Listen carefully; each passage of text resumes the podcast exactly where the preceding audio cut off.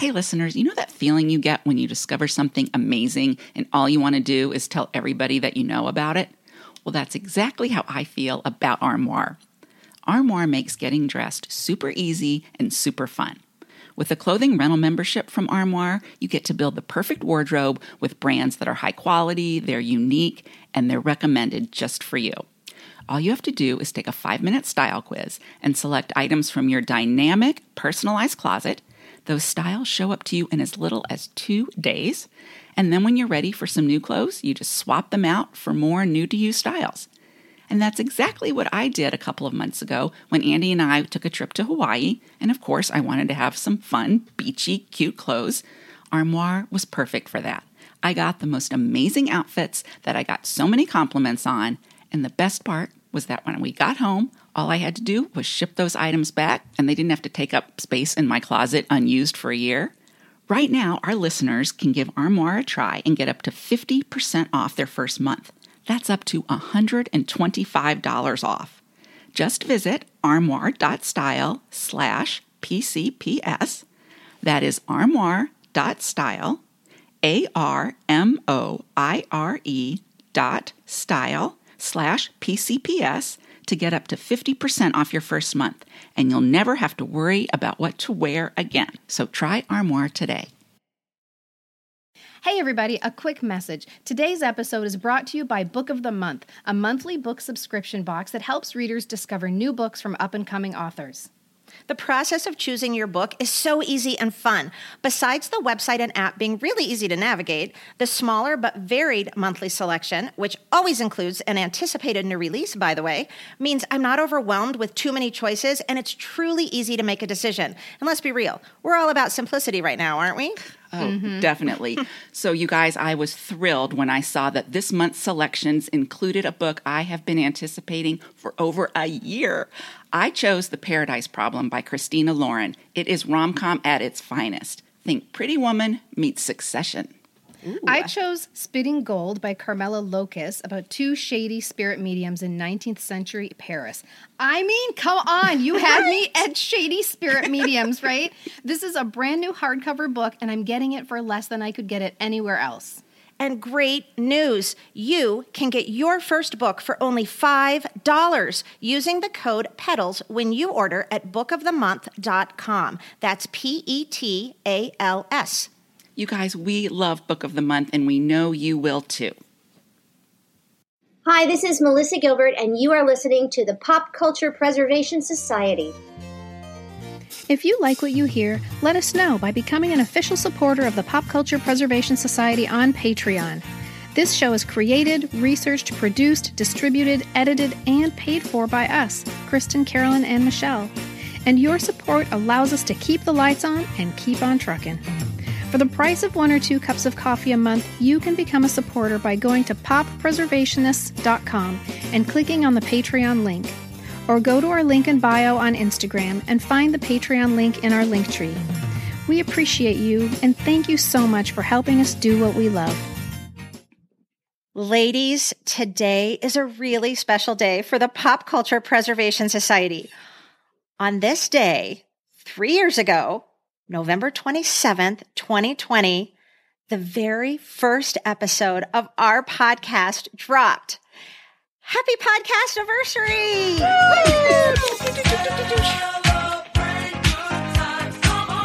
Congratulations, oh you guys. What? Mm-hmm. I can't even believe it. 145 episodes or more? It feels like our golden anniversary because there are three of us. So there are three people, oh and it's our third anniversary. So it's our it golden is. anniversary. Oh my gosh! Without well, a doubt. and also, that's a pandemic three years, which either means like it feels mm. like ten years yeah. or 10 yeah, minutes, depending on the day, on how time right. works for you. Yeah, it's all a construct. Mm-hmm. Well, for those of you who are who are new to the class, episode one of the PCPS is called "Caught in a Teen Dream." I love that title because it's the origin story of our podcast, which has a lot to do with Shaun Cassidy.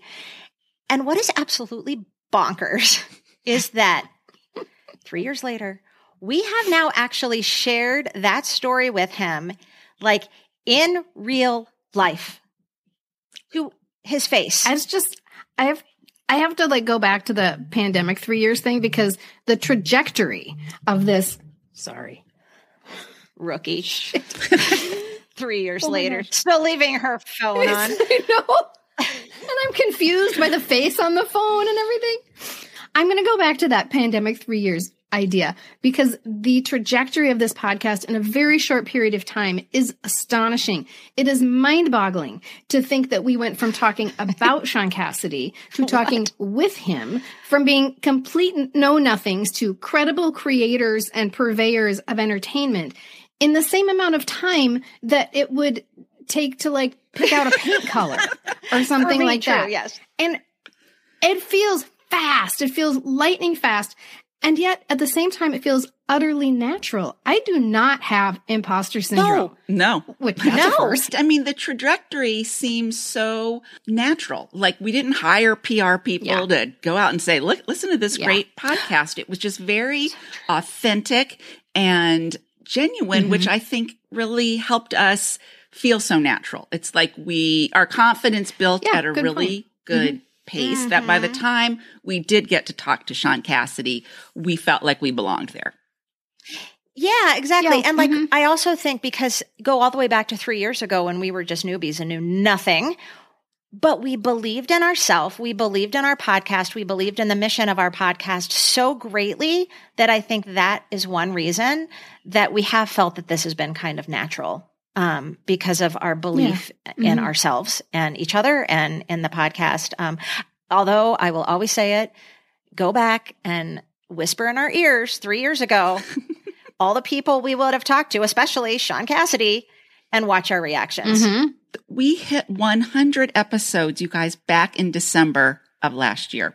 Mm-hmm. We and we recorded a really fun retrospective about how far we've come and all we've learned. And to say we've grown even more over the past 45 episodes, well, that would be the understatement of the year.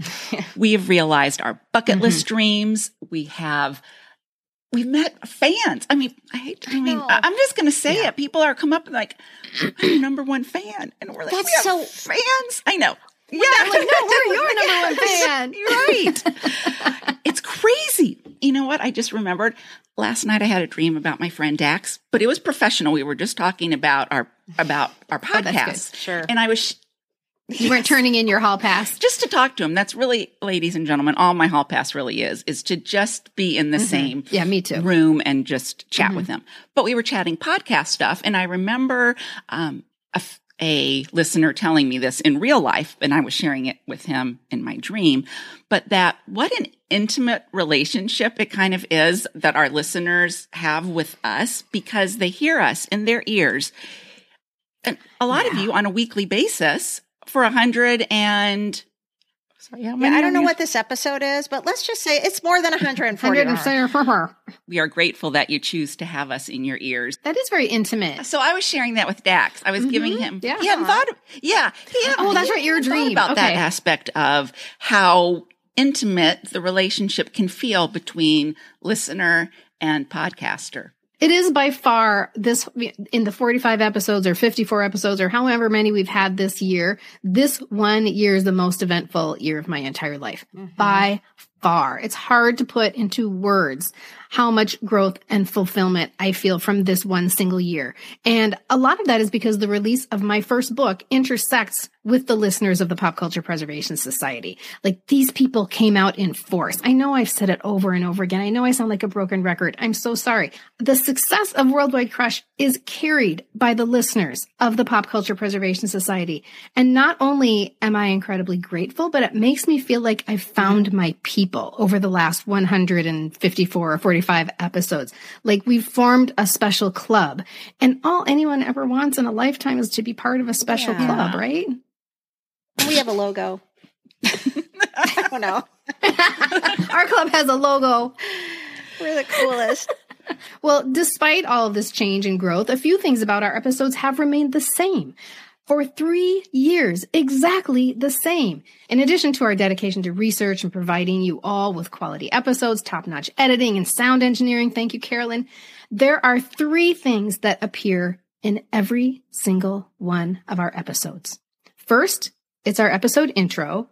I'm Carolyn, I'm Kristen, and I'm Michelle, and we are your pop culture preservationists. It's in every single one. The second is our theme song. And the third is that we close every episode with a toast. The same toast. A tiny comedic moment that I remembered from my childhood and put to good use. It's a scene from Three's Company in which the gang is toasting Larry's wedding and they say, two happy days, two good times.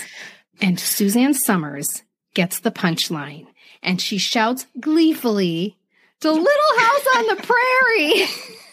Which at 10 years old, I thought was the funniest thing that I had ever heard in my whole life. So John Ritter was supposed to be the comedy powerhouse on Three's Company, but they quickly found out that it was Suzanne Somers. And they thought she was window dressing. But that show was nothing without Chrissy Snow. It was nothing. And when she died a few weeks ago, I had to raise a glass to her for that moment that stuck with me for 45 years and for the tenacity that she brought to an industry that Right. grossly mm-hmm. underestimated her. And that's why the show was not the same after she left because she stuck she in a very It was not. un Chrissy Snow move. She stood up and said, I demand Yeah. more. I demand more money. because she knew she was as as funny and as important to that show as John Ritter, mm-hmm. and she was like, mm-hmm. "Why wouldn't I get the same amount of money as John Ritter?" Right. Well, and she was because I didn't ever watch it after she wasn't. I never watched it again. she stood up for herself, and they fired her, and I never watched the show again. Mhm. Yeah. So she was right. Yeah. Yeah, and I love that that's our last. I love that we um, we made that toast our own, obviously, Mm-hmm. because we don't want to completely copy them. But I love that that's something that stood the test of time for all of our um, episodes for the past three years, and especially now. I feel like now that she's passed, it takes on a different meaning to me when we say it each time. It really does. It really points out that she owned that moment, and we use that moment. And we honor her every single her. week. Yep, yep. I do want to point out too that she went on after she was released from Three's Company. She went on to be an entrepreneurial juggernaut, right? yeah, she was yes. the very definition of a working woman and she never stopped. She always had a new product and she was an absolute natural at selling those products till the day that Yeah. she died. And so respected. So by so many people. I don't think I realized that until after she passed. How Yeah. um, I always had heard what a nice person she was, but I don't think I really, you know, nice and um, respected, kind of, especially when you're talking about women Mm-hmm. in in well, just women in general. But sometimes those two things don't go together, Yeah. right? And they Mhm. But I feel like um, I didn't realize that that how intelligent and respected she was. She was very shrewd, a very shrewd businesswoman, and people knew it. Come and knock on our door. We've been waiting for you. We've been waiting for you. Where the kisses are hers and hers and his. Three's company too. Well, today, while the three of us are actually hard at work recording a fun season 11, 11 for you, that's going to take us into 2024, guys. And we're going to be also celebrating three years of the PCPS today at some point. I'm assuming uh, There's like a party me, the two later? of you will be raising a glass at some point tonight and cheersing three years, November 27th, three years. That's cause for a celebration. It is, yeah. Um, we're giving you today an encore of our 100th episode retrospective because it's such a great conversation about where we started and how far we've come. And we're really proud of that.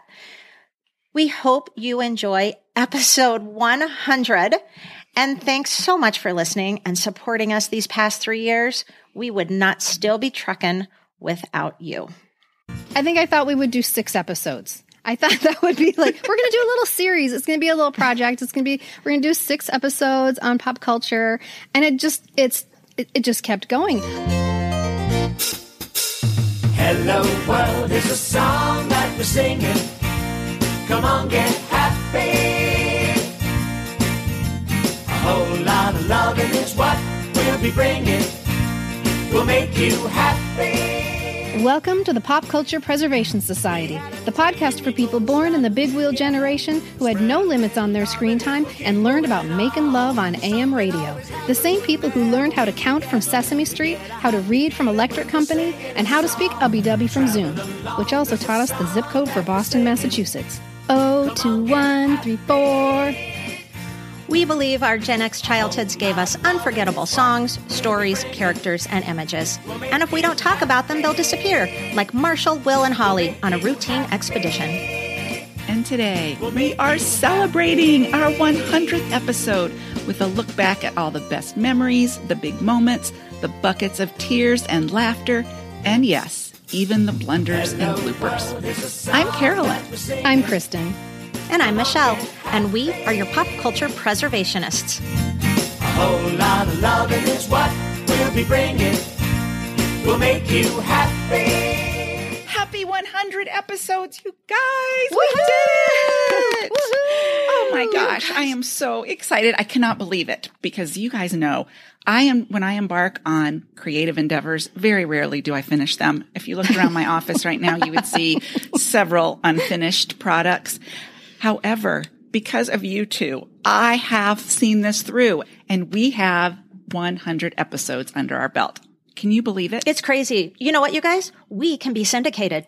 you know, remember, like, Oh, well, it's that's true. right. Like, there's a threshold that TV shows have to meet Yes. to get Mhm. syndicated, and it's 100 episodes. And you know, it's always a big deal. You see them bring out the giant cake with the 100, and the whole cast is around it. yes. We need a cake. Did anyone remember a cake? Oh, that would have been a good cake? idea. I know. No, no. I really wanted to call this episode Celebrate Good Times. Come on!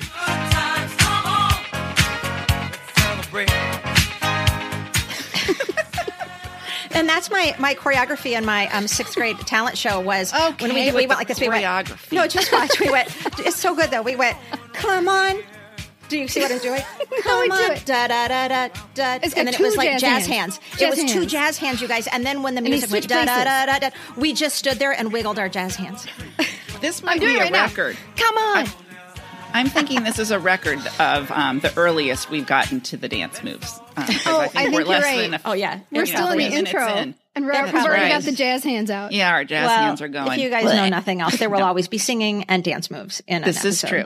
And I will learn. Maybe 200 episodes, I'll actually dance. I'll surprise you all. Well, you guys, we have come a long way in 100 episodes.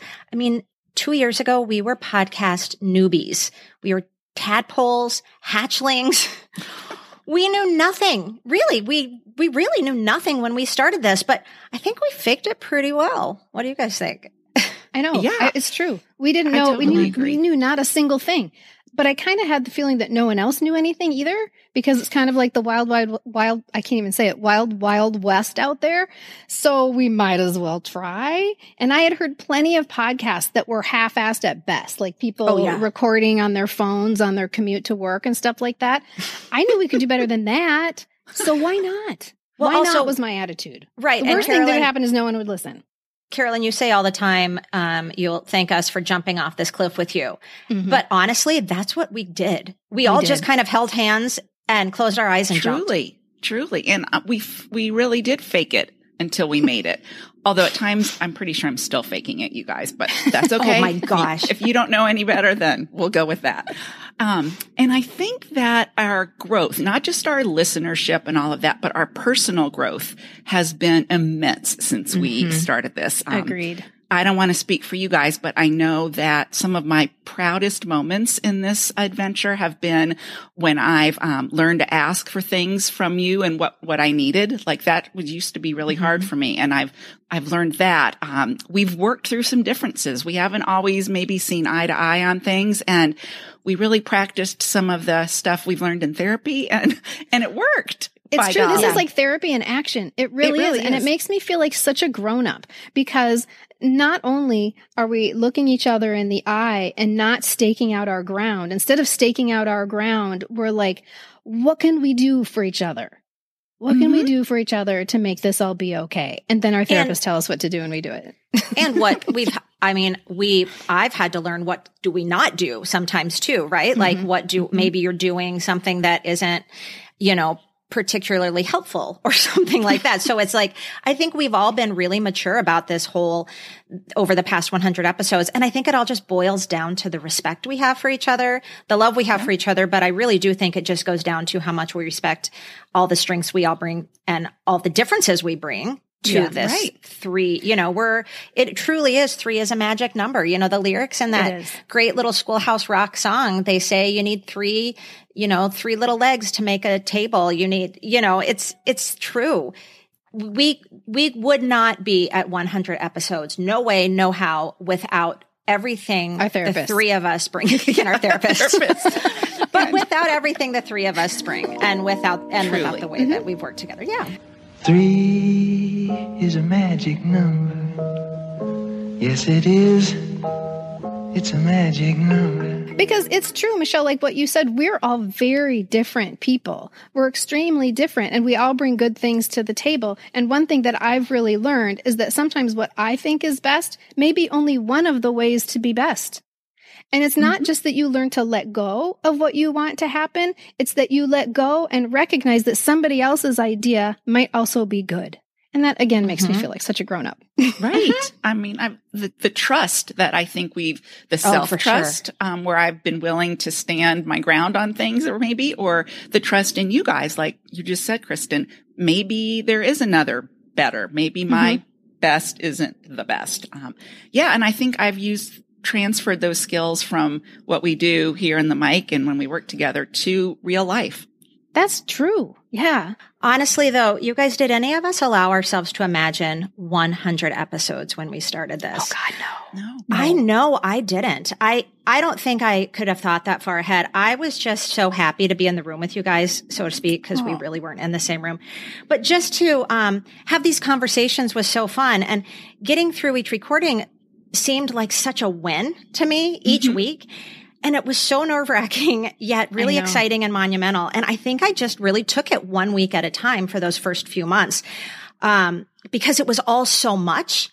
That was all I could do is just focus we on would have one week at a never time. started this thing if we were talking about 100 episodes down the line. And that was just biting off way more than we could chew. I really feel like, at least for me, I have put into practice some of those mantras I've said for so long, just like, just put one foot in front of the other, just what's right in front of you. Don't project out. Um, and to allow myself to kind of not have something be perfect right away. And that's okay. And you guys have been great about that. And Christine, you'll always say, we're, you know, we're each other's boss. We don't have a boss. Like We don't have a boss. And Yeah. if, if I had waited till I thought the audio was perfect or I knew everything, again, we wouldn't have started. we would still be a- we'd still be researching and perfecting. Right. I think I thought I think I thought we would do six episodes. I thought that would be like we're gonna do a little series. It's gonna be a little project. It's gonna be we're gonna do six episodes on pop culture, and it just it's it, it just kept going. All I could think about, like you said, Michelle, was what was right in front of me. I never forecasted ahead. I never thought, how long will this go? How many episodes will we do? I was seriously just doing the doggy paddle each and every Right. day. I, you know, just get the stick and swim back to shore every day is what I did. Yeah, it was Yeah. a little bit like that for sure in the beginning. Um, and as you guys know, when I asked you to take that leap, one of the things I said was, I don't even care if anybody listens to this. I am having so much fun having these discussions with you guys. But guess what? People listened. And we did.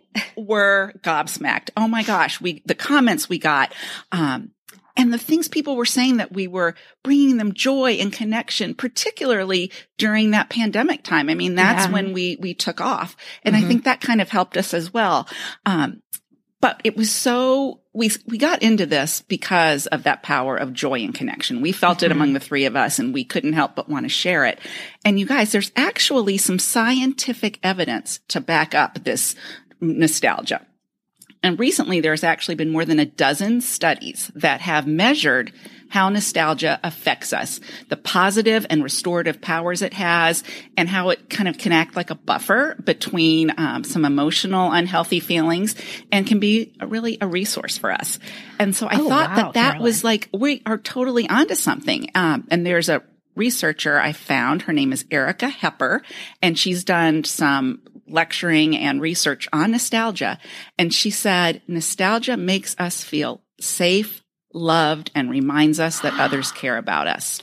Oh my know. God. See That's that? exactly just- what it is. It's exactly. And I also feel like that Eric, Dr. Erica and this article should have mentioned our podcast in it because Yeah, I think it was maybe, well, no, I, th- yeah, we you know, might when need to reach on out when to we're her. on the Today Show one day, we'll cite that article and we'll cite that science because well, yeah. but it's true. It, it is true that we we not only, our number one goal was not only to bring the same joy to others that the three of us felt through these shared memories, but it was also selfishly has to do with yourself and connecting to your by sharing these memories Oh, with yes. other it's what you yourself are doing to connect to your child self um Right. i actually and honor that little person.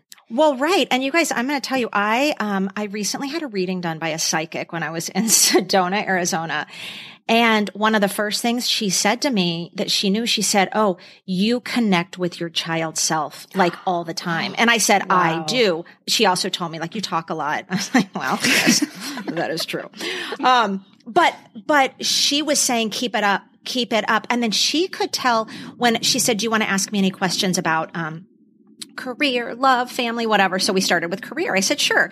I would just be curious to see, you know, what, what you have to say about my career. And she said, what's your career? I said, podcast host. Well, of course, she immediately says, it's going to be great. It's going to, it's, it's going to explode. And, you know, all these co- things that could be very generic for a psychic to tell someone, right? That kind of toss a coin, right? And tell them either it's mm-hmm. going to go terrible or it's going to go great. However, then she said, she started talking about what we do and she had no idea what our podcast was about. She did not know the name of it. She did, oh, I could have had an, I could have been an economist. She had no idea what, what I did. She probably And would have known you weren't an talked about. Why do you Michelle's say face that? right No. I just think economists. purse her and sorry to the economists out there, but I would think they're kind of boring and dull. Like, Oh, thank you. you know. Um, So okay, so you are she certainly An said- that. insult has turned into a compliment. She, yeah, all of a sudden I like sit up a little straighter. Oh, thank you, Carolyn. Um, no, but you guys, she touched, she, she felt that she said the reason our our podcast is going to be successful is because we are connecting people to their child selves. She said that. Wow. And I was like, okay, Whoa. you're kind of freaking me out right Yeah, now, Michelle. I know. And I said, Oh my God. we do. I said, we do it all the time. And she looked, and I said, I kind of looked at her like, mm, we already do that. Like, you know, but she looked at me and said, don't stop because that's what it is that's making it a success. So, so that's, uh, you guys, and the thing to me that just floors me is that that's what our number one goal was. We didn't, From the we didn't fall into that on Yeah. accident. We've made sure Right. since episode one that we do that. So I think Mm-hmm. going forward, you know, episode 101, you know, we just keep that at the forefront of our minds too, that, um, that Yeah. connection is what's mattering, basically.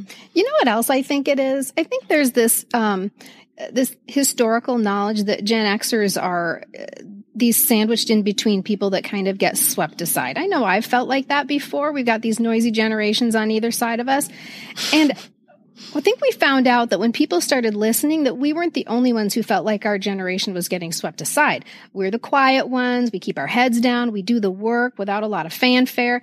And the fallout from that being that way is that no one else was paying attention to the Brady Bunch anymore. Right? They were the most mm-hmm. reliable and consistent friends that any of us ever had, the Brady Bunch. really. And I started, when I realized this, I started panicking. What if no one remembers the Brady Bunch anymore? Ever again? What does that mean for me? Does it mean my childhood didn't exist? So I started, prior to this podcast, this kind of private campaign in my mind to dig up these fossils and preserve them. And what we found out in doing this podcast, in bringing those fossils to the world, is that other people were yearning for that too. And then all those people were yearning, who were yearning for that, they found each other and a mm-hmm. society was born.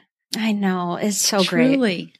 Truly. And I, I feel like we really did um, kind of give a gift to our listeners because so many of them said, you know, I found my tribe. I've been always kind of the person everyone laughed at for liking the show or something. And to know that we've given them a place to be seen is just uh, makes me feel really, really good. Because this is an age when we start to become invisible. And I'm not going to let that happen. Nope. No Not on my watch. here. That's right. it's so interesting to go back 100 episodes. Back to late November 2020 is when our first episode was released, right smack dab in the height of the pandemic. And to remember what our process was at that time because we have evolved.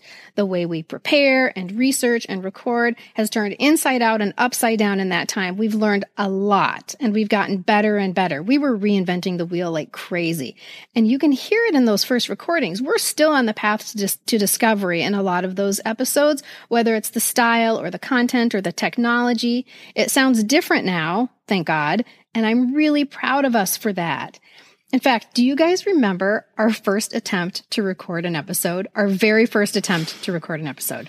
I know which one you're talking about where we had like nicknames and everything. It was so bad. we had Oh, it was cords so awkward. everywhere. I had Oh this my little God. piece of equipment that we had to plug into, and oh gosh, I, was- honestly, I feel We, sick. it's it's really embarrassing. We we literally thought this is what we were going to do. We literally thought that we were so clever and hilarious that we could just sit down and have an impromptu discussion and record it, and boom, that's an episode. We were so naive. Every the week. result was week. like, yeah, it was painfully awkward. The recording was painfully awkward. We sounded like contestants on the dating game. Like, I'm Kristen and I'm a children's librarian and a writer and I like long walks on the beach at sunset. Wait, do I you mean, remember? Can I just so bad. interject though? Because then it actually went through about three other iterations because then Kristen, I think you said, you know, no, you know what we need to do?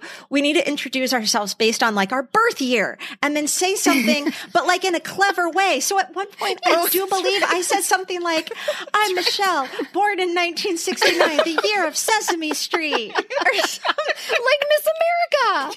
Like, it's like we're all stepping up to the mic to say um, from Minnesota, land of the dairy cow. Right? It's just it was so embarrassing. Oh, it And was what- so. This is how we thought it would go. We were going to show up each week and we had these we had these little pieces of paper where we wrote topics on these little tiny pieces of paper and we put them in my Hardy Boys lunchbox. and our plan was that each episode we would open the Hardy Boys lunchbox and we would pull out a little piece of paper and that would be our topic and then discuss. And Kristen, I have one totally- recording. I have totally forgotten about that idea. We thought that was brilliant too. Oh, yes. We thought we were so hilarious. And if you listen to it, you're never going to hear it. Let's just say that you're never going to hear it. It was so bad. So I, after listening to it, we're all like sheepish as shit. And so I said, okay, I have an idea. I'm going to talk about this. And then Carolyn, I would like you to talk about this. And then Michelle, I would like you to talk about this. And we're going to do it in this order. This was the birth of the outline. we started be. outlining. And what the outline allowed us to do was assign topics. Each of us would have a topic that we were responsible for. And this gave birth to the rabbit hole known as research, which, surprise, makes it so much interesting for the listener. Oh my gosh, right. Well, and you know what? We get that a lot that uh, I would say overwhelmingly our listeners do like that it's not just a conversation about Yeah. the Bee Gees or a conversation about the Battle of the Network Stars or whatever. That it's not, it is that. But, and also it's some things you might not have ever known. Things certainly we didn't know.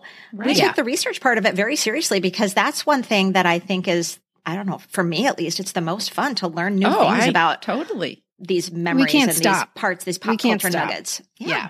And really, some of these episodes became more like documentaries, which is not what we forecasted at all. We thought we were just going to be so funny, just talking about our feelings.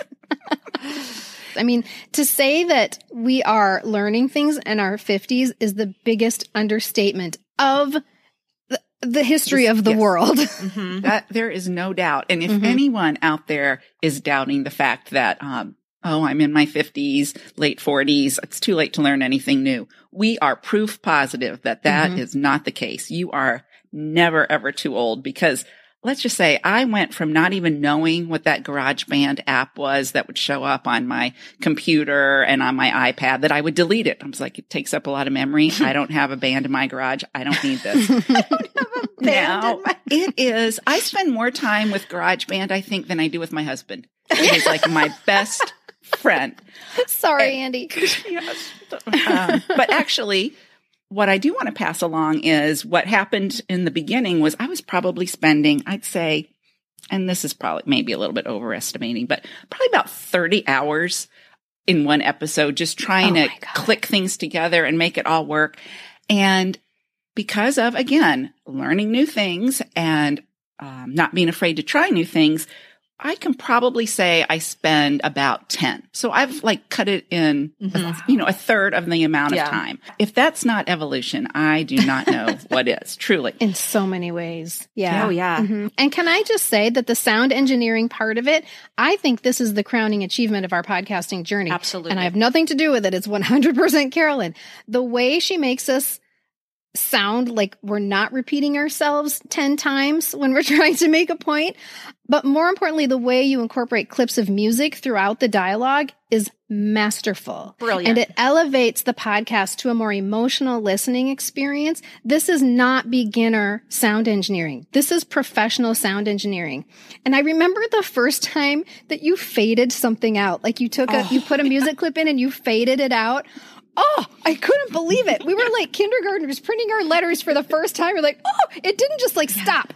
The music faded out and it went underneath the words. I was just Oh. so impressed. So impressed. I was like, listen to us. And one thing where we are all the where we're all the same is that we all have very high standards. And so I knew that if I was being nitpicky about something, I wasn't bothering you guys. That you guys Right. also wanted the sound to be perfect. We weren't satisfied with it sounding like we were recording on our phones, where some people would be like, it's fine. None of us were okay with that. And I think that's where Carolyn became um, a professional sound engineer. Yeah. And there have been things that I've asked Carolyn to do that I seriously wondered if they were even possible.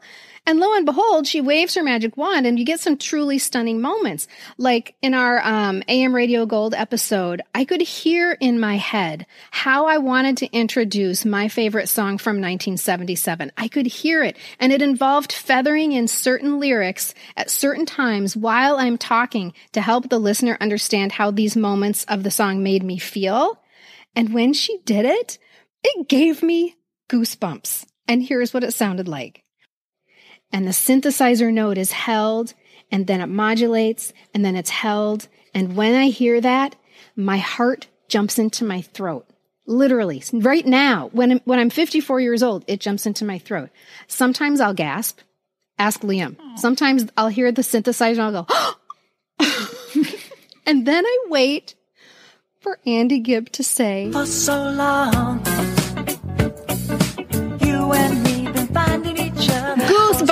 Oh my God. Ah. I love it. I'm proud of myself. You should be. Good Because for another you. thing you do, and you've been doing for a long time, that every single time you do it, though, never fails to make me just, just like shake my head and wonder, like, God, that sounds so good. Is when we all start singing.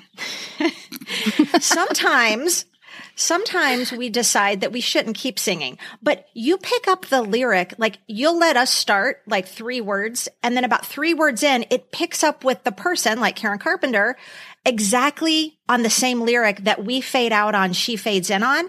And it's, it is like puzzling. It's like you're putting a puzzle together. Yeah. And every time you do that, it is, it's, it's just, it's beautiful. Um, yeah, I love it. Well, and I couldn't do any of that without the hard work that you guys put in editing. Um, that truly is um, so helpful to me because really I'm just putting into action the things that you all have painstakingly gone through the transcript of our episodes and, um, you know, edited. And sometimes it's, It's just a let's, team team effort let's effort just give and a let's give a but big three so way high five right now then You guys do a everybody great big job. three way high five Yep. for our um, three is a magic number Three is a magic number. Okay, I have one other clip that I want to share with you guys where where Carolyn just like nailed it and gave me goosebumps. So just like the Andy Gibb clip, I had a similar vision with our Free to Be You and Me episode. I had such feelings about that opening song on the album. And sometimes it comes down to just the smallest of details, like you just said, Michelle. And I needed Carolyn to help me highlight those details. And again, the result gave me goosies. Listen to this. And then they bring it to a close and you think it's over and it's silent, but then bump, bump, bump, bump, bump, bump. Oh my God. And then it's time to dance, right?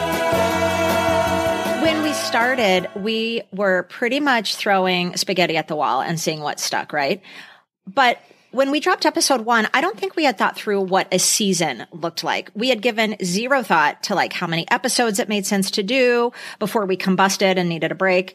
We just recorded every week as we went for a year, basically. And that is Deciding the topics on the fly. Yes, and that is Right. a lot of constant work for all of us. It's the writing, the researching, the prep, the recording, the line editing Kristen and I do, then the gigantic task, like we just were talking about, of actually making the audio edits and putting in all those wonderful sound bites that Carolyn does, plus the promotion of each episode on social media. And we did it like that for a year, for an entire year. But mm-hmm. then last January, this is just another great example of how we've evolved. We started batch recording where we basically go balls to the wall for a solid three weeks. We prep, write, research, and record. About seven, probably of our 10 season, of our 10 episodes in a season. We do that in a three week period. And this is the time, listeners, where we're off, so to speak. This is when we're releasing those encore episodes. We are working our fannies off during those three weeks. Um, Yeah, to bring don't you the call next me. Season. Don't Yeah. interrupt me during this time. don't don't ask me for anything. Nope. Um, and and then while we still have to do all the edits and the promotion that goes along with each episode, we have like ten weeks to do it. And I know if it sounds complicated, if it sounds a little confusing, it is. There are many calendars, there are charts, there are diagrams, there are color of infographics.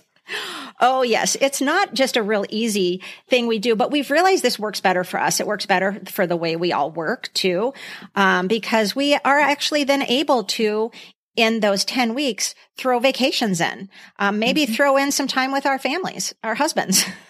Yeah, I mean, it sounds like Hi, it sounds me? like um seriously, um, it sounds like operational minutia, but you have to understand how dramatically it changed for us to do this method. Because I was having a meltdown. I Mm-hmm. was trying to write a book and write and record podcast episodes every week, and oh yeah, trying to um, get my teenager through his last year of high school during a pandemic, and I was losing it.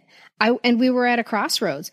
And it's a very stereotypical conundrum for women who are in charge of all of the things and still trying to make their mark in the world.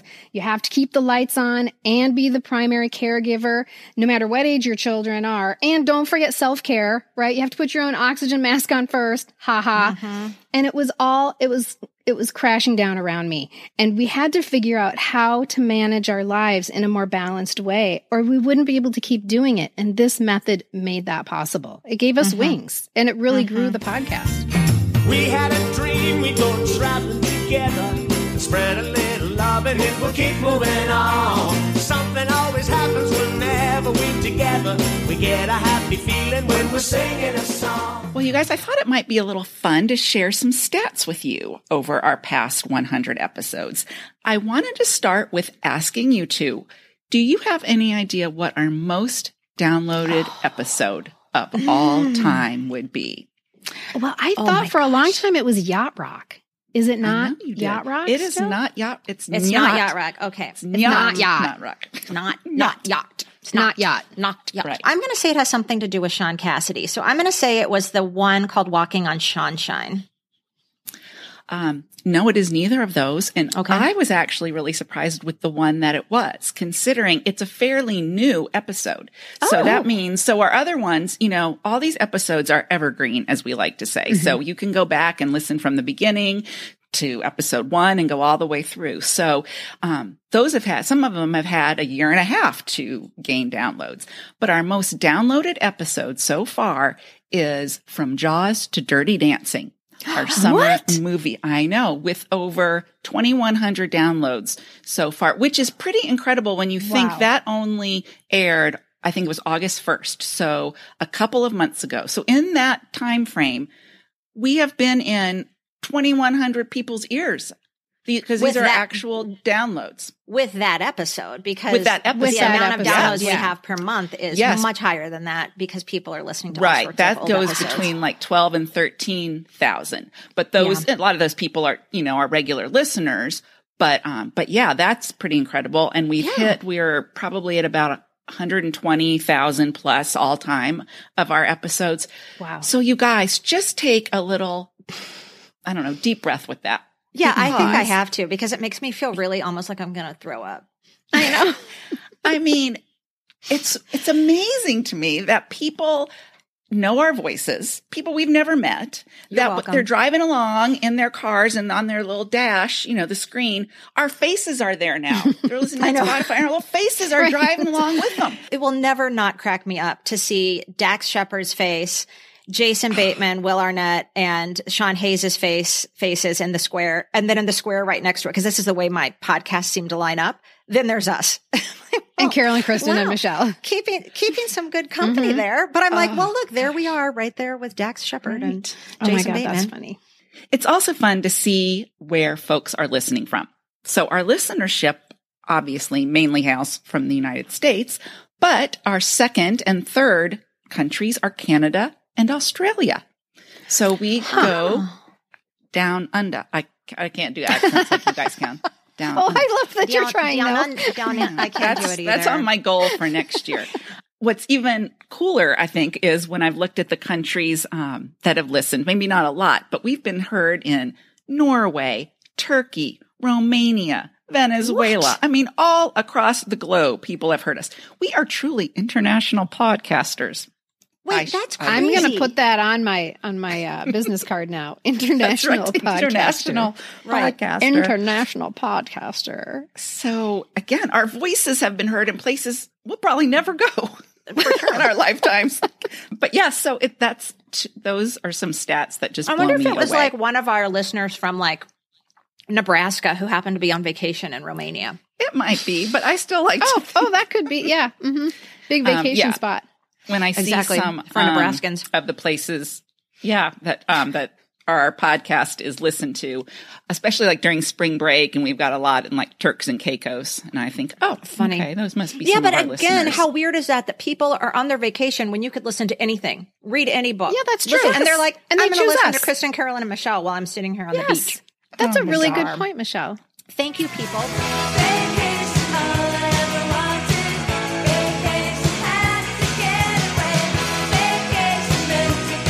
Well, we've created quite a back catalog of fun conversations, and it is impossible for us to choose a favorite. So throughout this episode, we're going to be interspersing some sound bites of some of our favorite moments. And one moment that I will never forget is when Melissa Gilbert shared some interesting Rob Lowe scoop with us. I just have this image of maybe you and Rob at the roller skating disco, or you know, you were just saying you go roller skating. I thought, can you just imagine you guys like holding hands? Did you roll My it? best fantasy. I don't know if I went roller discoing Okay. with him so much as I went with my girlfriends. Mm. Okay. We didn't. We went out a lot, but we also we stayed in quite a bit. Okay. well, leave This at the information I'm here for, Melissa. right. Laura I actually Ingalls said stays they have home. basically warned me to not ask you. So thank you. You just gave me you just gave it to me without asking. Oh yeah, because yeah, and I'm so having did a piece of my pie. Right. Okay. We, Okay, uh, here's- yeah, we were 17 years old. What I do you know. think we were doing? Playing Yeah. tiddlywinks? I know. I know. Well, sort of. I mean, if that's what you Yeah, want to call it, sure. yeah. Kind of- Whatever you call it. That's right. Whatever you call it. whatever you call it. It was more like Yeah. Twister, but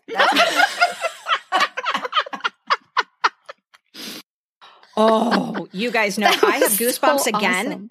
all up and down. I mean, I have nipple lightning from this moment.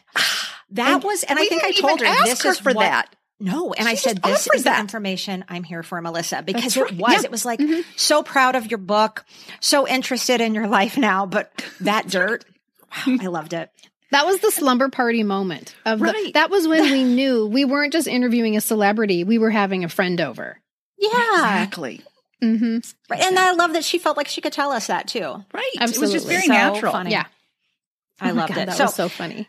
like Carolyn said, while we each certainly have episodes that speak to us more than others do, it's really like all 100 of them are our children. We labored with them. We birthed them. We nurtured them. And sure, we can have a favorite, but much like with our own children, it changes from day to day, right? Right. So we asked our wonderful society of followers and listeners on Instagram and Facebook if they had one episode, one that stood out to them. And you guys, we were flooded with comments, DMs, emails, and there were honestly no more than a few episodes that were mentioned more than once. And that tells us we're doing something right. We're covering the Gen X pop culture landscape, right? Yeah. Right. Mm-hmm. We're providing conversations that speak to everyone. Because it's not just about which ones they're listening to. They're naming things that are their favorite. And if nobody can name the same thing, they're not talking about which one is the best produced one. They're talking about the one that spoke to their hearts the mm-hmm. most. And we're mm-hmm. speaking to everybody's hearts on a different day. Isn't that amazing? Um, and I think people are sometimes surprised at which episode affected them the most um, and why.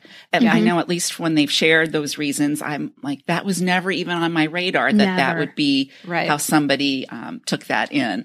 And we give a lot of thought to the topics we cover, and we try to have a good mix of not only TV, mu- music, movies, and random Gen X memories like roller skating or fan letters, for example.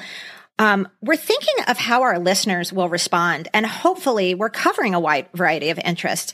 Um, that's always our intention, anyway. And it sounds like we are from basically from people telling us, "I liked this one, and this one, and this one, and this one." Well, some of the specific episodes that people mentioned were The Carpenters, Saturday Morning Fever, Are You the Mary or the Rhoda? The Judy Blume episodes, Little Traumas on the Prairie, the Bee Gees documentary reaction, Free to Be You and Me, Roller Rink Memories, the interviews with Melissa Gilbert, as well as Karen Grassle, Yacht Rock, and Blue Lagoon. But many people, they just told us they could not pick just one. It's just not, it's just not possible apparently. And those, the ones that you mentioned, those are my favorite episodes too, especially Saturday Morning Fever because I finally had someone to talk to about Sigmund and the Sea Monsters. Like when, how many opportunities do you get to talk about Sigmund and the Sea Monsters? And also roller skating because the roller rink was like an incubator for us, like turning us into people, right? Our teen selves. And plus it was music, music, music. There's no talking about the roller rink without talking about music. And like Michelle said, we got so many lovely messages. Honestly, some made us cry because they were so touching. You guys are so nice. We cry a lot, actually. Um, and we want to share several of those comments with you. Here's one from Gail, whose comments always make us smile. She's a really good society member. And she said, Little Gen Xers on the Prairie was the first episode I heard, and it completely blew my bonnet off. I was hooked. Tribute to the mall put the cherry on top of my Wicks and Sticks Sunday. You captured the greatest mall memories from all of us. Could It Be Magic transported me to Palm Springs and the sequin filled wonderland of Barry Manilow. From pop rocks to patriotism took me on a road trip through 1976, complete with muskrats and the Muppet Show. and if I if I did Kristen math, I would also add the Carpenters, Bee Gees, Oh God, Yacht Rock, Saturday Night Fever, Walking on Sunshine, and about 80 more. Congratulations on 100 episodes. Thank you for the joy. Aw. Oh, Thanks, Gail. Thanks, so Gail. sweet. Gail, you always so- put it so perfectly too. I'm so glad that she mentioned Saturday Night Fever too, because that one was so hard. It It- was. very much like our Oh, Purple yeah. Rain episode recently. We very casually approached this topic um, that actually took us way, way down the rabbit hole. And something we thought would be a light and fun conversation got extremely deep and meaningful unintentionally. We mm-hmm. thought this was a dancing movie. It was not. And we had so much information to process that we were all over the place. And both of those episodes, both Saturday Night Fever and Purple Rain, required multiple conversations and editing sessions to get it all straight. And by the end, I was shook. I felt changed by these episodes and indebted to Saturday Night Fever and to Purple Rain for the massive contribution basically that it made to our culture Oh, at yeah. the time. And actually, I think, Kristen, that's a really good point because I think that's happened for sure. Those episodes took, um, took a turn we never saw coming as far as how deep they got and how much work we ended up putting into them to produce, to produce an episodes or for both of them episodes that, um, Yeah. that turned out how we wanted them to. Um, but don't you guys think that with a lot of the stuff we talk about, and I'm going to say like 90, 95% of the stuff we talk about, because we're viewing it through our adult lens, it does take on a different meaning. We can be talking about something as kind of superfluous as, you know, the Brady Bunch. And all of a sudden we're doing these deep dives in research and we're, tr- we're kind of seeing it through a different lens and it, and it becomes even more meaningful. We, what starts out a lot of the times as an idea to have a fun conversation about, you know, Donnie and Marie, all of a sudden goes really deep. And I think it's because we're, we're now talking about it at age 50 something. Yeah. And or so we some get of- surprises. Yeah. Some Yeah. of the episodes that we went into thinking they were going to be lighthearted and funny, like um our PE, you know, our trauma PE Yes. stories and the comments we got Oh. um, from people who shared theirs um, after the fact. It it was really deep, and as was um, a day in the life of a 1970s fifth grader. That really touched people. And the responses we got from that just blew me away. I'm thinking, oh, we're just talking about, you know, going to school and Yeah. being on safety patrol. And um, people were really moved. Um, so I always think that's really interesting. Yeah, and speaking of that episode, uh, Carolyn, our um, society member Chris said this uh, to us. It's so difficult to pick just one moment or story. From the first day my friend Amy introduced me to the PCPS, I binged every episode to catch up. Wow. Chris, standing slow clap for you. Um, and, and are you okay? Um, episodes 24 and 61, that, cause they're both the ones that original and one's the encore. A day in the life of a 1970s fifth grader took me back. I adored how each of you shared what you wore, ate, watched, listened to, what you did in school, etc. Those questions in that episode ended up being a springboard for me to experience the same thoughts and memories in each and every episode. A day, a moment, a feeling, what I wore, what was important to me. I love giggling with the three of you when you giggle. I love singing along and of course shouting out answers to questions you might not immediately know the answer to. Thank you, Chris. We're hoping always that someone's doing that. Nostalgia is a powerful thing. Each episode you gift us with is like a warm hug from the past that brings me great joy.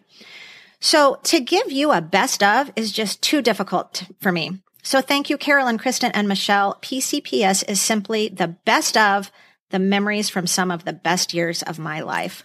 Oh, that's really Chris, beautiful. can we please use that as our new tagline? Uh-huh. PCPS Yeah, is thank the best of the memories from some of the best years of my life. What I really love, Chris, about your comment, and because I think you're saying what a lot of people feel, but I know for sure the three of us feel is that you said, like that episode where we each went back and we talked about what we ate, wore, listened to, whatever. And you said that episode became a springboard for you for every episode to go back and think of it, think about that time in your life. And I think that's true because we could be talking about Kristy McNichol or we could be talking about Saturday Night Fever and it absolutely transports us back into maybe a feeling of where we lived at that time, who our friends were, um, you know, what, what we were feeling, our bedroom, our childhood bedroom, whatever. that just putting- it- this is both this comment and then the and what you were talking about previous carolyn shows how much the audience has a role to play in this podcast. That it's not just us making it and putting out there. It's them listening to it and bringing their own experience to it that mm-hmm. makes it something worthwhile. So i'm not claiming that this is art or anything like that but the question is you know is something a piece of art if there's nobody to respond to it like we right. really need the audience to bring their experience to this to make it an, an enjoyable experience for everybody, including us. Exactly. And I, I do think, um, again, maybe this isn't art as we think of it, but I think true art is something that does speak to people where they need to be spoken to. So it's going right. to hit mm-hmm. somebody might have thought one episode was hysterical and they laughed and peed in their pants. And then that same episode might have hit someone else with more of a melancholy. Right, and I think that um, we can do both. And I think again, that's I think that's what art is. So I'm, You I'm can gonna say take we are this creating and- some art. Yeah, you can take this and it can serve you however you need to in that moment. Right. Mm-hmm. Mm-hmm. Exactly. Well, um, another one of our listeners, Robin, shared um, what she thought was her favorite episode. I think I've listened to all of them, so it's impossible to choose. But one that stands out is Yacht or Not. I learned so much, and now I feel like an expert. Whenever we play Yacht Rock Radio at work, I'm all, Dreamweaver is not yacht, you guys. yes, we are here to educate. The more you know. You are So- welcome. That's right. Yes, exactly. That's right. The little rainbow I- flies across I our, really did. our screen all the time. I felt like an expert. I was like, wow, we just like, do we get a certificate or something at the end of this? You did. Great. Remember, I went into that episode like knowing nothing, and by the end, I gave myself, I think, a solid C. I think I was oh, giving myself that's a solid C, passing. yeah. C's get degrees. C's get Mhm. degrees. That's right. Um, and Shane, 87 Ragged Tiger, you might know him on Instagram as 87 Ragged Tiger, had some big feelings because some of these episodes felt extremely personal to him. He was the first listener to heed the call of a PCPS meetup, and he accompanied us to the Shaun Cassidy concert in Chicago last summer, which was a big moment for us because it signaled to us that we were creating a community. This was a big deal. Someone cared enough to get on a plane and share a nostalgic experience with us. And he provided provided us with a list of his favorite episodes, and they are Number one, our tribute to the mall. That episode was 100% everything I was. It's interesting to think that each person listening to that episode shared the exact same memories as they were walking through their own completely different malls. The longing to return to those years hit hard. Number mm-hmm. 2 mm-hmm. where the wild books are. Oh, I'm so glad he mentioned that one. That one is about the picture books of our childhood. Me too. That gets Some over. of- that one gets overlooked a little I bit. I know, but I it was that, one. was another one that gave me all the feels. Mm-hmm. Um, he says some of the memories actually stopped me in my tracks. Children's book illustrations literally styled my life. Hoosker Dude, indeed, and we'll get to Hoosker Dude in just a bit. Number three, deflowered in the attic. I mean, laughing emoji, laughing emoji, laughing emoji. So Gen X. The last one he says needs no ranking. Of course, it is walking on Sunshine. I'll always treasure that moment and be so thankful to share those specific memories with pals who understand the importance of them. That's the whole point and heart of this podcast, right? Much love and many congratulations. Thanks for everything, ladies. Thank you, Aw, Shane. Thank you, Oh, Shane. Thank you, Shane. Ugh. We love that and are always so happy to have you be a part of our stories. Um, like much like a lot of you who, um, Mm-hmm. share are so lovely to share your stories with us when we ask for them. Um, here is what our, um, great supporter Sloan told us. She says, always a Sophie's choice trying to choose a favorite toy, crush, song, show, movie, or especially a PCPS episode because I honestly am in love with them all. Music chats are always a favorite because it transports me exactly to that time and place in my life so vividly. Emotionally, I'm going to select 17 magazine, episode 73. This magazine had such a profound influence on me from my preteen through early college years. Um, and she goes on to uh, tell us why. But I just love, um, Sloan that that it's a Sophie's choice for you to choose a favorite episode because that's relatable. We kind of feel the same way. We feel like they're all like our children. But I also, Sloan, love how you categorized your favorites. You have your music, your music favorites and your emotional favorites. And for me, they're kind of one and the same. The music That's ones are true, always yeah. really emotional Yeah. for me. Yeah, they have been for sure. And here's a message from one of our biggest supporters. Um, I'm sure you guys see her comment on Instagram a lot. This is our friend Diane at DMB Fan Diane. And she writes, for me, it isn't a specific episode, but all the episodes increasing my revisiting all things Gen X. I find myself listening to 70s on 7 and 80s on 8 constantly. Who needs Taylor Swift? And binging old shows, Family Ties and Love Boat. The 70s and 80s music hits with me because I could get so motion sick on the bus. I would close my eyes and listen to the echoey AM channel through the bus speakers. I wish I still had my Bee Gees 45 case and Montgomery Ward record player. That's like that's a very um, happy, sad moment. I can just imagine her on the bus, and th- that Oh, music right. is like escorting her to school, but she's just trying not to barf. Right. I remember she said she just concentrated on those songs that they, she envisions them saving her. I just Wow. want to go back Motion now. Uh. Diane, we're hugging little, Yes. you know, 12 year old Diane so hard right now. Oh, right. And here's a message from MP123 who references something we heard from a lot of people that makes us feel like this silly podcast about happy days and Stretch Armstrong actually matters. Here's what she had to say. Happy 100. How could I ever choose a favorite episode? From the opening song to the sign off to listening to you gals in between is like getting to go to the best 70s slumber party ever. Standouts for me include roller skating rink, story songs, yacht rock, the Barry Manilow concert, K-Tel. Oh, I forgot about the K-Tel one. Oh God, I love the K-Tel. Oh, but wait, there's more. Um, Deflowered in the Attic, Little House on the Prairie, Saturday morning cartoons, Tiger Beat, The Mall. Oh, it's too hard to choose. What I do know is your podcast saw me through some tough times over the last three years. Being in the sandwich generation of caring for and losing my parents to seeing my only child off to college all during a pandemic, your podcasts and conversations were a little welcome warm hug and a brief respite of fun childhood memories. Thank you, ladies. Love ya. You guys, that's all. We're done. Our work here I know. done. Goodbye. I mean, seriously, I mean, our generation honestly, of people, we're carrying a heavy load right now. We're all here together. We're all the same age. And just like having the same childhood memories, we're also simultaneously sharing these sandwich generation things too. Our plates are very Mhm. full and we Mhm. all need something to help us get through the day. And if we can be that for you, Oh my well, God. God bless America. I am honored to provide that so service. honored. Yeah. I feel, I do feel like um, my work here is done. Mhm. Um, and that's the best payment we could ever get. We often joke about how we make zero dollars from this podcast, which is true. We make zero dollars, but that's what we're paid in. And that, I know that can sound cliched and everything, but we mean it. You know, maybe one day Oh, it'd be great to get actual dollars from it. But for now, that's what's keeping us going. Our, our mm-hmm. comments like that. So thank you so much.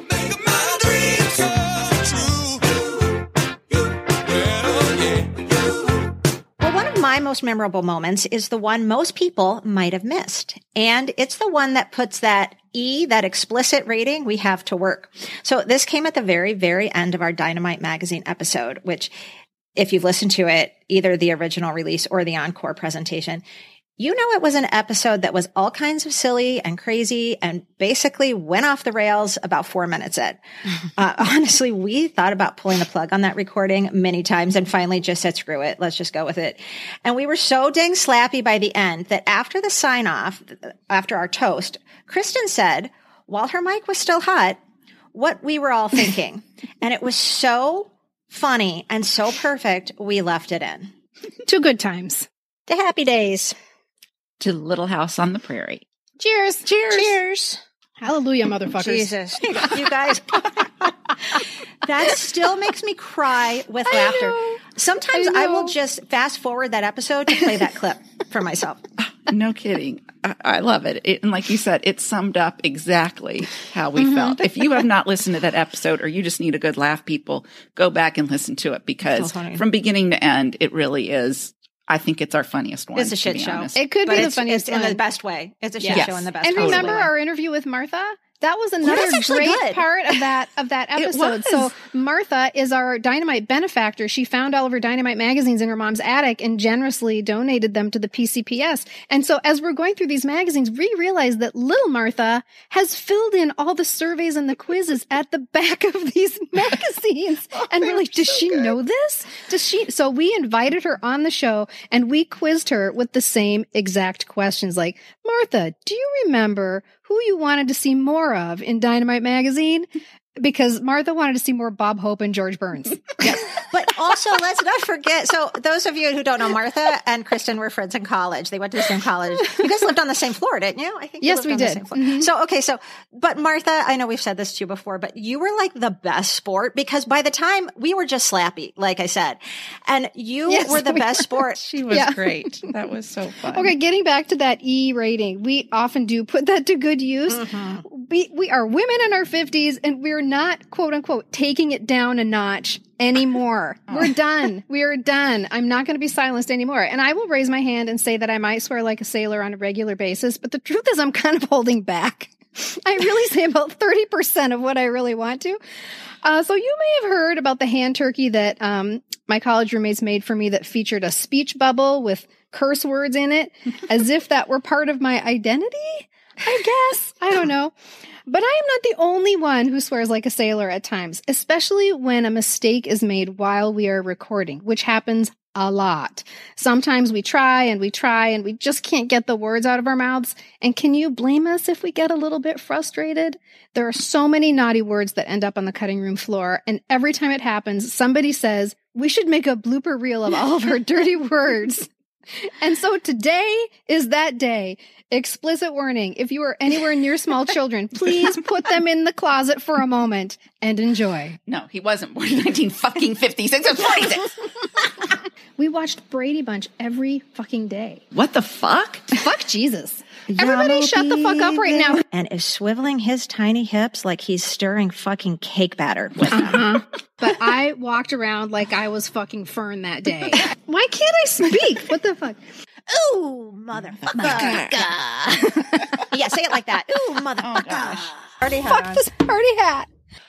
Okay, that, that was just a few of the times that we have shared some of those words. I like to say we share them, you know, not that we throw nice, them out. yeah. Um, them. so I went back and did a little counting. Now, this isn't my an God. exact number, Oh, but I can tell you Oh, that wait, this is a surprise. yes, we have um, uttered the word fuck at least 70 times. Oh, And- oh God. Shits at least, or no, what sh- shits were over 100. We had one, we had over 100 shits. oh, yes. The power of the no. transcript, you guys. Like you can go back and, and do that. So, yeah, so we are not um, light on our use of a couple of those words. No, mm-mm. but we're grown ass women, right? That's Get out of my way. We can say whatever the F we want. I didn't even say it. See, sometimes I can Yeah. say it, and then sometimes I'm like, that was too much, Michelle. You went too far a couple minutes ago when you said Self-censor. that. Mhm. Yeah. Sing, sing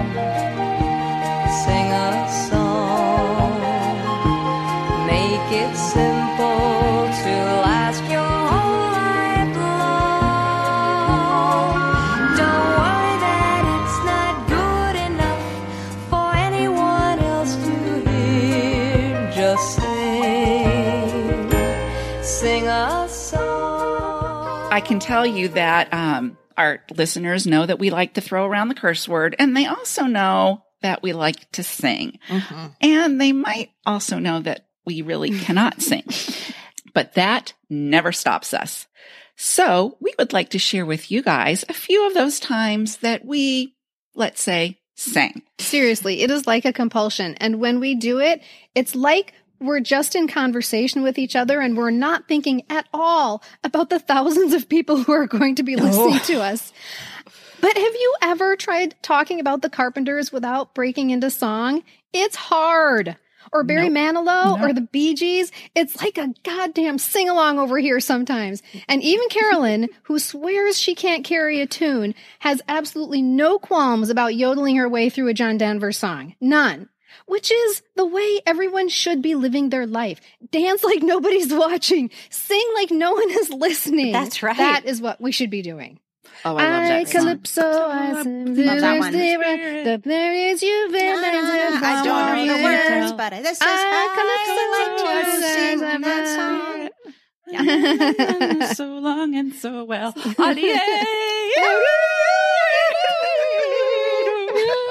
Easy like Sunday morning. Close to you. Big old jet out of lighter. Don't, Don't give, up on us, baby. Thanks for taking me. And I'd go, thanks for taking me on a one way trip to the sun. One way trip to the sun. Like walking, in, the rain, in the snow. when there's When there's nowhere, nowhere to go, when you and feel you're feeling like a part of you. Do you want to make love, Oh, or do naughty. you just want to fool, Fool around? around, Oh, like, I sit couldn't- right back, and you'll hear a tale, a tale, A of tale a of a fateful trip. Well, this is a story all about how my oh, life Oh, got my flipped God, and turned upside down. down. Oh my gosh, Kristen, you're so right. How when we break into song, we don't realize how many thousands of people are listening. And I think if anything proves that, it's that clip of Calypso. Oh God, and we just keep going. We start yodeling. oh my gosh. When I we're on a to stage, you guys, we're Well- on a stage, and we don't think of that. I feel like when we I listened to that John Denver episode after it had been released, I was listening to it in the car with my husband, and when that part came, even he, who's used to me, been with, he's used to me breaking into song like that all the time. He just kind of slowly turned his head and looked at me like, oh, "Are you kidding me that you guys just did that?" And I sort of just kind of scrunched out in my seat, like, "Oh, oh, yes, we did." Oh, Someone heard us sing that in like in Venezuela. It was so beautiful. Yeah, and they think that we think that's good. we might have ruined Listen ruined to us sing, you We guys. either we either ruined or enhanced someone's Turks and Caicos vacation. That's Um, right. I would like to say we enhanced it. Oh, Uh, for well, sure. over the past 100 episodes, something kind of incredible has happened. We've developed a PCPS lexicon. Now, I think it all started really early on when Carolyn described that all over tingly feeling we often get when we remember things as nipple lightning. Kristen and I about fell off our chairs. We were like, first of all, did you just say that on the podcast? And second of all, like, what? And Carolyn, that phrase, nipple lightning, didn't you tell us that actually came from your family? Yeah, um, I would sometimes when either I was really excited or maybe get scared, I would have Cold. this like feeling that would kind of just make its way to my nipples. And I would say like, oh, and I kind of hold them. And so nipple, and when I was pregnant, it was just exacerbated. So when I was pregnant with Grace, and so my family, my husband, um, decided to coin the phrase nipple lightning and So we still use it. I mean, we would use it on the regulars and it is so appropriate for that feeling that we get when we are talking about these, these, um, meaningful childhood moments. And guess what, you guys? I learned there might be a scientific explanation for this Oh my God. in terms you're of our nostalgic stuff because there was some more research done which said that um, feelings of nostalgia produce actual physiological responses in the body. For instance, participants in this study, they felt warmer and there is a huge release of endorphins that goes through your body. So that lip nipple lightning is for real, you guys. Well, it doesn't It say anything is. specifically about the um, tingly feeling you get in your nipples, but it's Yeah. basically saying It it, might as well. physiological, and it, those endorphins. I think endorphins don't they like nipples? don't they just travel to the nipple? I'm going to say yes. That's right, because you oh, know I that the that is areola correct. is in the middle, don't you, Kristen? Oh, I forgot about that. Yes, the One areola is in the I'm sure Mhm. Andy's super happy to be credited with um, right now who, to be publicly outed too that he is he is the you know it's it's all thanks Originator. to him. That's Yeah. right. And because Well, we're like we're out with the nipple lightning, like this is not something that we're uh, embarrassed about or ashamed of or anything. No. Like yes, people your nipples get hard when you get excited, even if it's just like, you know, your dog is excited to see you or something. It's not sexual. And now Right. when something happens, I I find that I grab my boobs. Like, "Oh, this is so exciting." And I grab my boobs. Thanks to Carolyn. You know, we talk a lot on this podcast about nipple lightning. Talk about Okay. nipple lightning. The nipple lightning is real. nipple lightning. Nipple lightning. There's no nipple lightning, or Just like nipple lightning. let's call it what it is: nipple lightning. Give me the same nipple lightning. This is something we call nipple lightning. Nipple lightning. But oh, we mm-hmm. got nipple lightning. We talked nipple lightning. But we've also added terms and phrases that are either legit words or that have been completely made up. Like one of our favorites, manaload. And that's a term that we credit to our friend and great PCPS supporter, Gail, who came up with it when we said we needed a word to describe how we felt last December at the Barry Manilow concert that the three of us all went to in Palm, um, Palm Springs. Seeing him at his current age play the piano alongside a video of him in like was like 1974 i think mm, 75. playing the piano 75. the same mm-hmm. song it was absolutely mind blowing because we realized that's how we were feeling. Like our older selves are merging with our younger selves in that exact moment. And it applies to so much of what we talk about and experience now, especially doing this work we do. And so we were trying to describe it like we, what's the word we could use? And when we had been at the Manilow concert, so yeah, Gail said, how about you felt manalowed? So now anytime we use manalowed, it's because it is our, it is our 50, you know, it's my 53 year old self and my eight year old self at the exact same moment coming together and having this Yeah. moment, sharing a moment. Yeah. You get to have the same exact feelings that you did in that moment long ago. And it's a gift. It really is a gift. It really uh-huh. is. And then we have Husker Du, which we've made into a verb, as in getting Husker dude. Correct. And this refers to that moment when something from your past, long forgotten, comes flying at you and smacks you in the face. So it was it was lost in your memory until it got triggered, probably by a photo, and then you remember it Mm-hmm. hard. It's a rush. How could I have completely forgotten about something and then one second later I'm crying real tears about Mrs. Beasley? That's Correct. getting dude.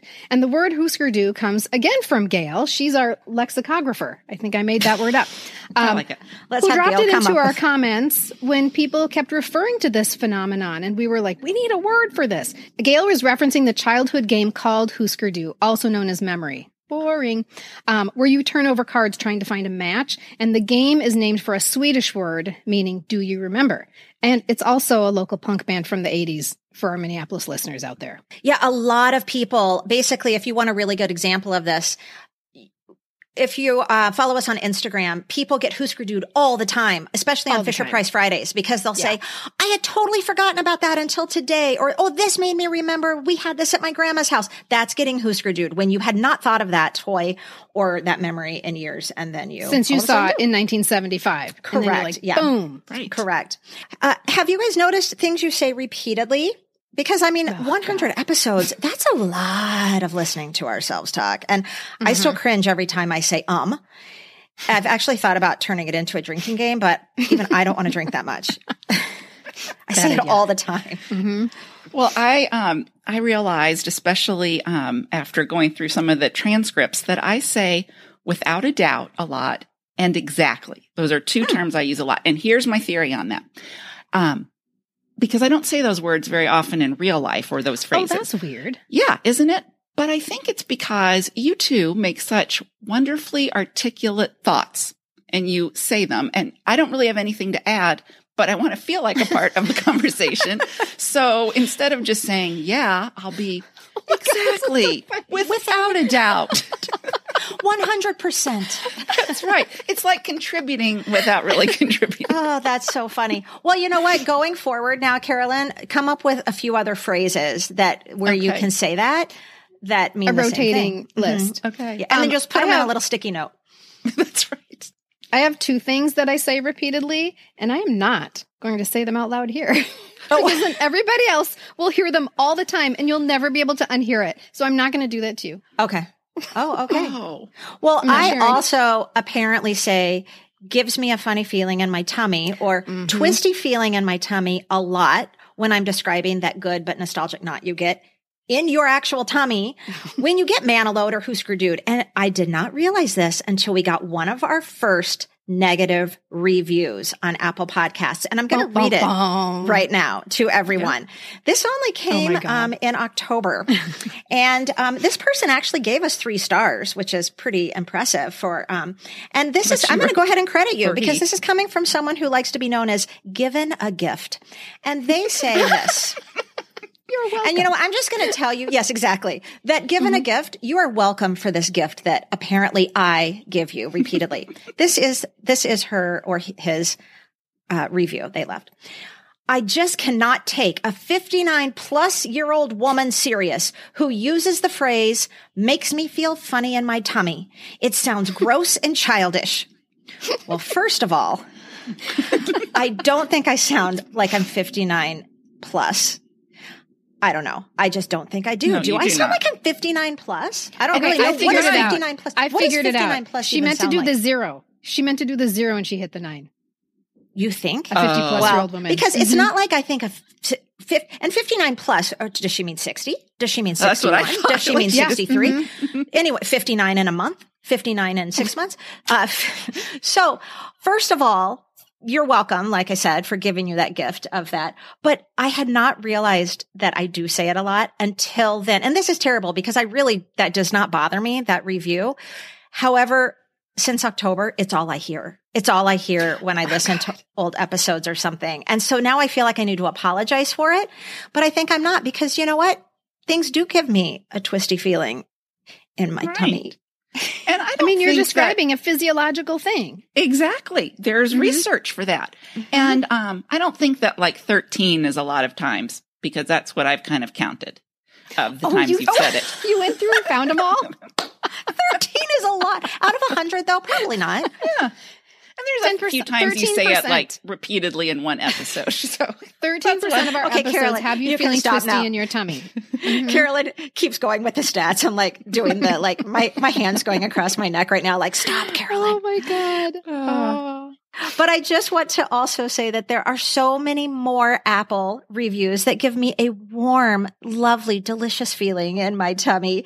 And we want you to know that we do read every one of them, even the negative ones. We only have two though. Um, and sometimes we read them multiple times just, you know, for our, you know, bedtime reading, um, read alouds. We're just so honored that so many of you not only spend your valuable time listening to our conversations, but that you then take a moment to write a review on Apple Podcasts telling others why they should listen, which really is how our little show gets heard. Thank you for being a friend. Travel down a road and back again. Your heart is true, you're a pal and a confidant. Okay, it's my turn to share my favorite moment of the last 100 episodes. And even though there were many, many times that I was really held in the moment and just wanted to like roll around in it forever, there is one that stands out. It's probably the least meaningful of all the memories, but it was one that made me laugh the hardest. I can just think about this and I will laugh out loud. Oh, and Mike's like, no, don't do it. Don't do it. It's from our electric company episode. And poor Carolyn is trying to explain a familiar sketch that we all know where a plumber knocks on the door and is answered by a cheeky parrot on the inside. And Michelle and I cannot stop acting out. See, she's doing it right now. She's doing it right now. She can't, we can't stop acting out the sketch. And Carolyn is trying to keep talking and we're just steamrolling right over her. And she's It's like, okay, we get it. We Get it. Yeah, with the we're accent. not to fix the faucet. It's the Listen plumber. to this. Who is it? It's the plumber. I've come to fix the sink. And It's anytime. the plumber. I come to fix the sink. Yeah, see, you're so good at that. But I anytime can't I, stop he- saying it. anytime I hear who is it, I want to say Who is it? it's the plumber. I've come to fix the sink. It's the plumber. Okay, come you're to better fix the than I am. You're good at the little impersonation. It's the plumber. is it? Yeah. Who is it? It's the plumber. It's the plumber. I come, I come to, fix the sink. sink. right, and he has to say that over and over again, and he is becoming Clearly, we still enjoy it. We'll keep saying it. he's becoming increasingly. Don't you dare dub that in. It's the plumber. I come to fix the sink. See, we can't stop. love it. I we love can't it. stop. I'm just like, I'm picturing my parents in the front seat, like, if you kids don't stop by the time I count to three, I'm going to pull over.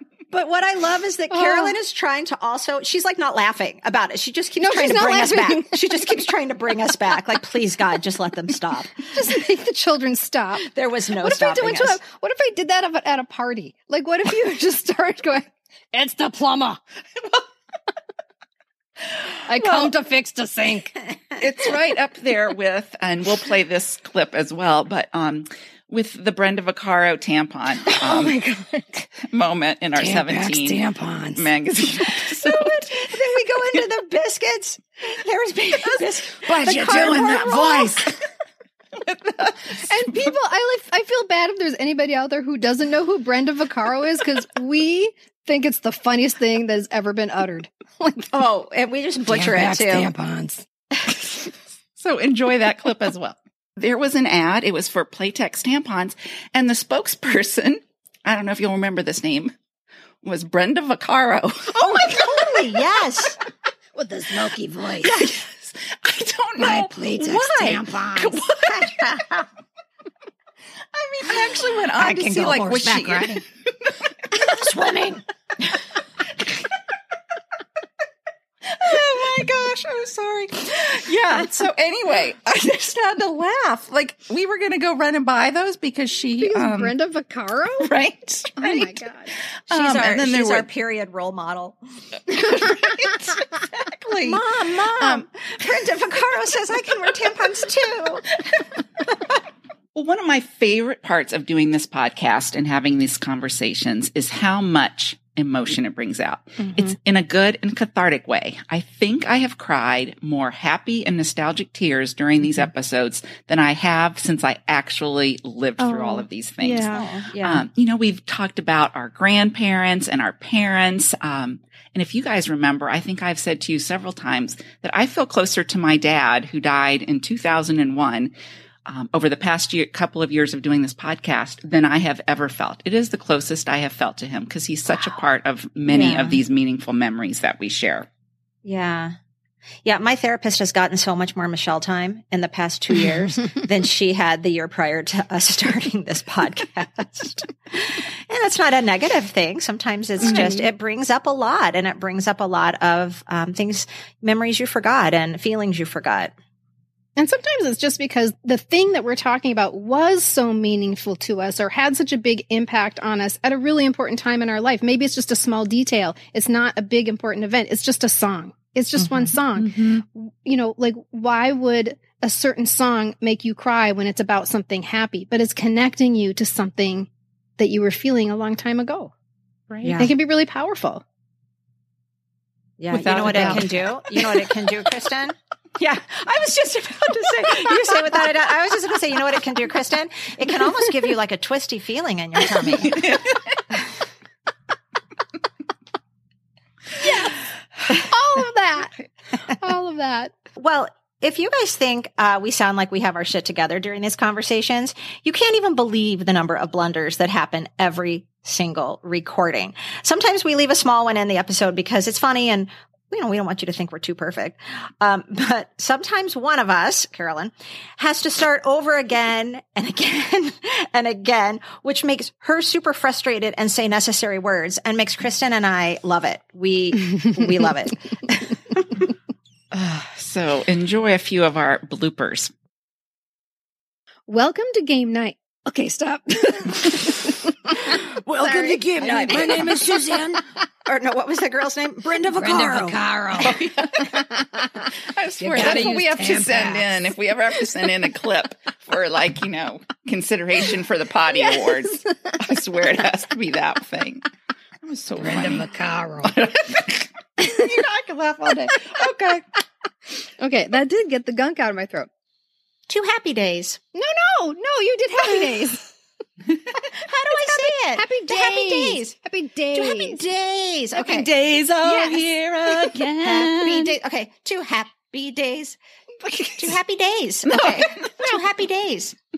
And now it's time for our toast, courtesy of the cast of Three's Company. Line. What is mine? What? Um, oh shit. Line. No, stop. You've only said it like 500 times. Obviously none of uh, it what the, the, the first issue hit news news the 1965 was when the first issue hit news Nude stance? Get your mind out of the gutter, Carolyn. the first issue featuring the righteous brothers hit news I can't do that. And in this podcast, we are dedicated to preserving the unsung shit. Sit right. Wait, shit. Ooh, that, I was gonna. that was past my bedtime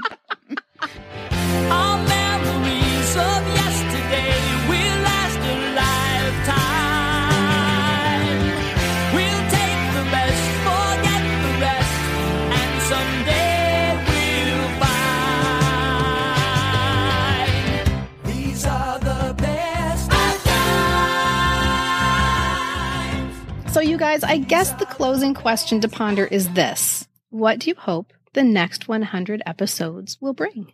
well i know that i still would like to get some of our bucket list guests on this podcast i'm looking at you shaun cassidy Mhm. and kristy mcnichol um, that would be such a um, such a bonus.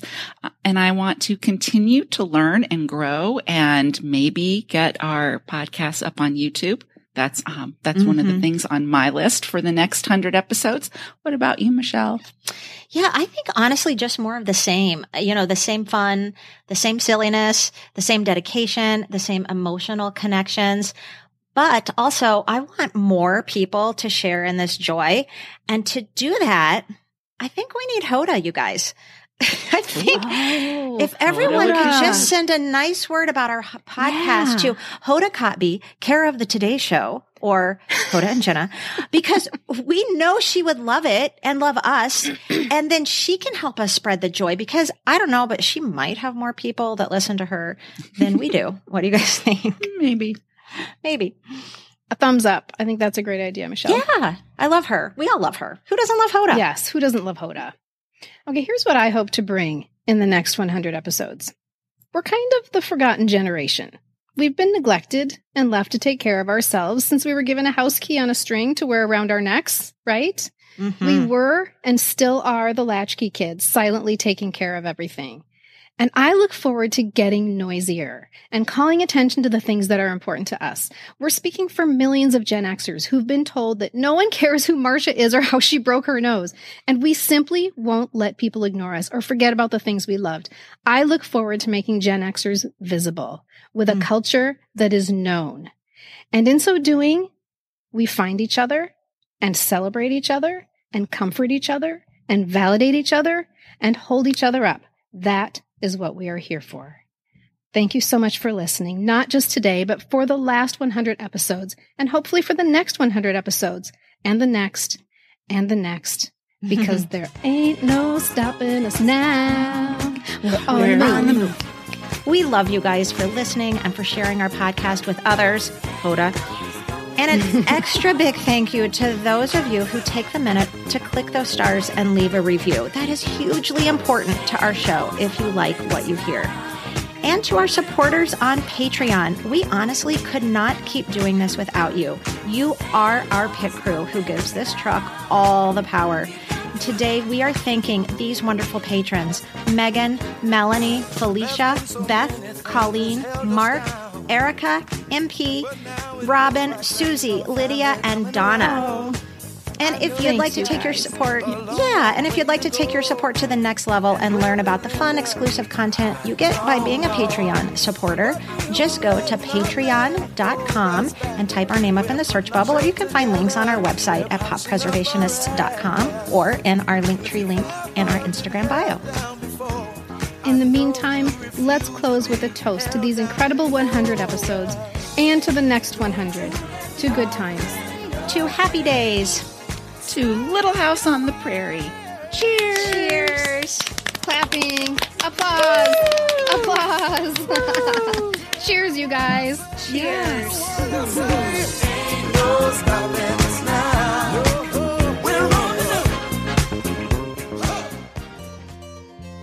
The information, opinions, and comments expressed on the Pop Culture Preservation Society podcast belong solely to Carolyn, the Crushologist, and Hello Newman, and are in no way representative of our employers or affiliates. And though we truly believe we are always right, there is always a first time. The PCPS is written, produced, and recorded in Minneapolis, Minnesota, home of the fictional WJM studios and our beloved Mary Richards. Nanu Nanu, keep on trucking, and may the force be with you.